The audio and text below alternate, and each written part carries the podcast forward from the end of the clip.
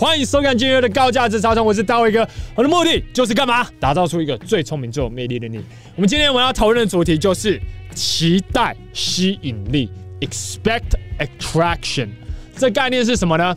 就是很多男人在跟女人在说话的时候，会有一种自卑感，他因为想说，想要去期待女生的正面回馈、正面回馈、正面回馈。对，正面回馈到最后，他一定会提高你的自信。可是你在聊天的过程当中，你没有办法一直去期待这件事情啊！如果你在与异性聊天的这个过程当中，一直想要在一边想说他现在一定要给我正面回馈，一定要给我正面回馈的话，你到最后你就是一定会爆，因为你需求感会很重。另外一种方式叫什么？期待什么？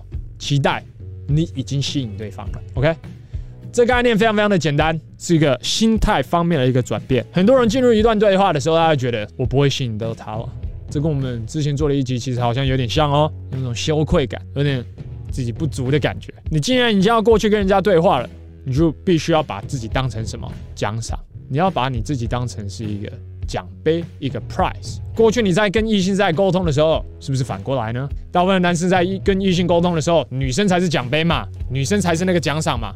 如果我做得好的话，他就会喜欢我，我就能创出吸引力。No no no no no，正确的方式是什么？正确的心态是什么？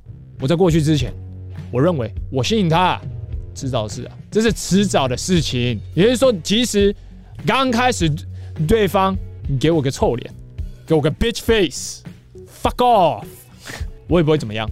我我就觉得，如果你认识我，你跟我聊一下的话，我自然而然我就会吸引你。这就叫做 expect attraction。我期待我总有一天我一定会去吸引到你。我期待我接下来一个小时我会吸引到你。我期待。你只要再跟我聊三十秒、一分钟，我就会吸引到你。为什么这这么重要呢？因为我们常常在教你什么模糊邀约，在调情的过程，你必须要有正确的心态，你做出来的行为举止，它才会有一种决心，才会有一种权威。例如，我们最近我们在讲座里面的时候，我们在讲这件事情。今天，如果我想要带女生到夜景的话，大部分的男生怎么做这件事情？他会说：“诶，那要不要一起去看夜景？”这是错的，这个你没有 expect attraction 嘛？你的心态是什么？就是我还没有吸引到你，所以因此我现在在问你说你要不要？我好像有点在测你嘛，好像有点在拜托你跟着我一起去嘛。可是你在讲话的时候一定要有主导权，你在约会的时候一定要有主导权，你才把吸引到女人。到这边呢，我要你有一个心态，就是，呃，你已经吸引到他了，我已经吸引到这个人了，已经吸引到他的话，我用什么样的模式跟他说话？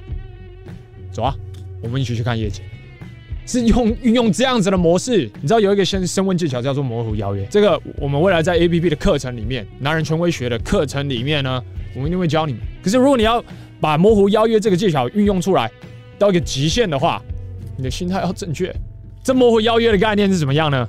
如果我要带女生去咖啡厅的话，我就去做一个模糊邀约的动作。我跟她讲说：“哎，你知道吗？这个咖啡厅不错，未来等我们有空的时候，我带你去。”这什么概念？这就你已经有办法去预测什么，他一定会跟你一起去吗？你已经 expect 这件事情了吗？你觉得这件事情是理所当然的，我一定会带你去吗？这已经在你的头脑里面已经不是一个问号，一个 question mark，说，诶，有他有没有可能会跟我去？诶，他有没有可能会跟我去夜景？诶，他有没有可能会跟我牵手？诶，他有没有可能会跟我一起 Netflix and chill？呃，他有没有可能会跟我讲 no no no no no no no？这件事情。在你的头脑里面已经是理所当然的事了，所以我在跟女人在对话的时候，我常常会用一种方式，然后把这件事情当成是理所当然。最简单的方式就是，哎，当我们一起去咖啡厅的时候，我请你喝；当我们一起去喝咖啡的时候，哎，你不要点那种很 low 的那种咖啡哦，推拉。这概念长什么样子呢？就是我已经觉得我们未来一定会一起去了。这个是一个很大的转变。你你过去在跟异性在说话的时候，你没有这样子的想法嘛？对不对？你在里面，我到底有办法约他？他是一个问号。我有办法跟他 Netflix and chill？他是一个问号。可是最好升温的技巧，其实是你已经把这件事情当成是理所当然了。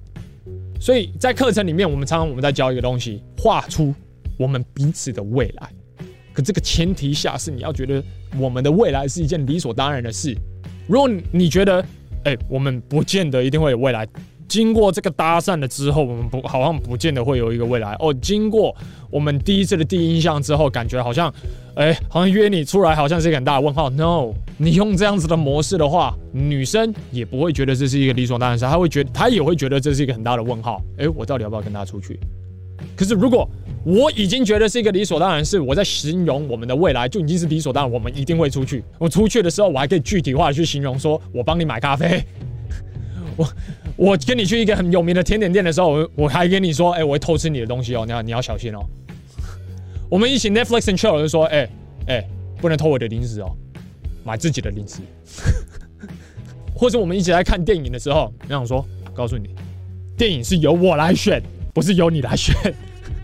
运用这样子的模式沟通啊，首先第一个，对话变得有点好笑；第二个，他会觉得，哇靠，这个男生超有自信。那你可能想说。那最不好的状况是什么？最不好的状况你知道是什么吗？当你这样子说的时候，他说：“谁要跟你去看电影啊？”就这样子而已。可是大部分的女生其实她不会这样子说，这个是少数极少数。这也是大概你运用了十次，大概我只会有一两个会这样子呛你，那表示他想要呈现出他很难追，就只是这样子而已。你不要人家跟你讲说：“谁要跟你去啊？”哦，没有没有没有没有没有，不要生气。不要生气，我不是那个意思，千万不要生气。干，你是有病是不是？当女生跟你说谁要跟你去呀、啊？你跟你说哦，这很难说，搞这很难说，或者是你可以跟他讲说，为什么不要跟我去？哎、跟我去很好玩哎。